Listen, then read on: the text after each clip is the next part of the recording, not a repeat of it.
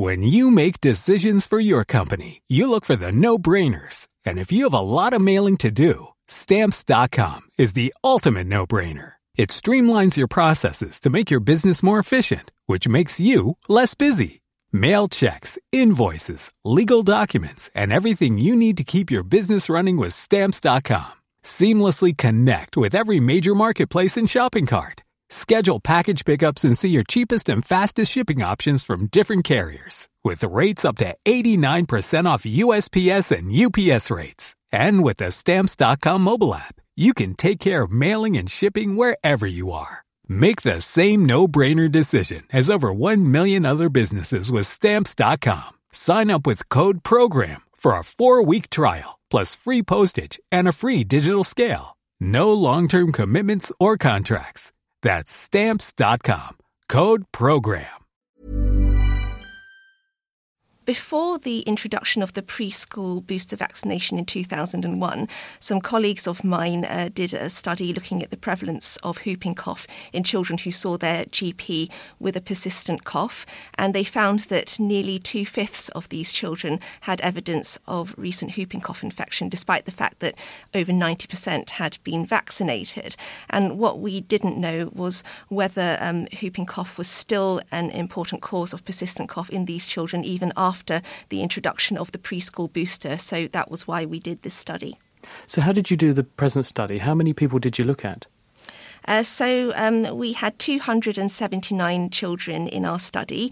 They were between the ages of five and fifteen years, and they'd gone to see their G P uh, with a persistent cough. How did you confirm that the children you examined did actually have whooping cough? We obtained an oral fluid sample from each child who took part in our study, and um, by oral fluid um, I mean the fluid which is uh, produced at the gum line, and we were measuring levels of antibodies which are produced in response to recent whooping cough um, infection. And this revealed that a proportion of the children who had these persistent coughs also had evidence of whooping cough infection. Yes, that's correct. Apart from being inconvenient for the individual who's got this cough and perhaps those who have to share a house with them, is there a problem? Is it really a, an issue if they have a cough? Does it just clear up on its own, or is there a real genuine health worry about these people getting whooping cough infection? Um, the main worry um, with whooping cough is the potential of infected individuals to pass the infection onto uh, vulnerable um, uh, people. So in particular, we're thinking of infants who are still too young to have yet reached the age where they're due to have their vaccinations. And if an unvaccinated infant becomes infected with whooping cough, it can lead to uh, very serious or even fatal complications.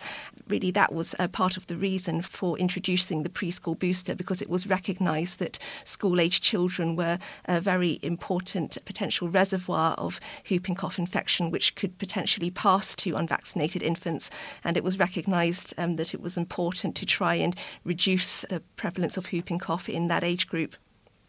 Do you think the same is also happening in adults? I- I've had a persistent cough some years in winter, and I've even gone as far as to take blood out of myself and send it to my own laboratory to see if I've got antibodies against certain bugs. I didn't test for whooping cough, actually. Perhaps I should have done. Do you think I should have done? Well, um, we've also done um, a study uh, looking at adults between the ages of uh, sixteen and forty-nine years who, again, went to see their uh, G P uh, with a persistent cough, which had been going on for between two and eight weeks. Um, we used the same um, oral fluid test as I've been describing, and we found that um, a quarter of those adults had evidence of uh, recent whooping cough infection. So, um, yes, whooping cough is still something which can occur in adults. Therefore, does this mean that our strategy to deal with whooping cough, to prevent it via vaccines, needs tweaking? One of the things which our study will hopefully um, help with is informing the ongoing discussions about whether an adolescent whooping cough booster vaccination should be introduced in the U K. Um, I think it's still too early to tell based on the findings of our our research, um, because uh, we know that one of the primary considerations in these ongoing discussions is whether or not a whooping uh, an adolescent booster vaccination would be cost effective. Now, we've demonstrated that whooping cough is still prevalent among school-aged children who see their G P with a persistent cough, and we have some evidence to suggest that whooping cough can still cause a clinically uh, significant cough in uh, children who've been fully vaccinated, but we still need more evidence as to actually how does this translate into the socioeconomic burden of whooping cough in this age group, the costs associated with it, and the potential of these individuals to transmit um, the infection to others.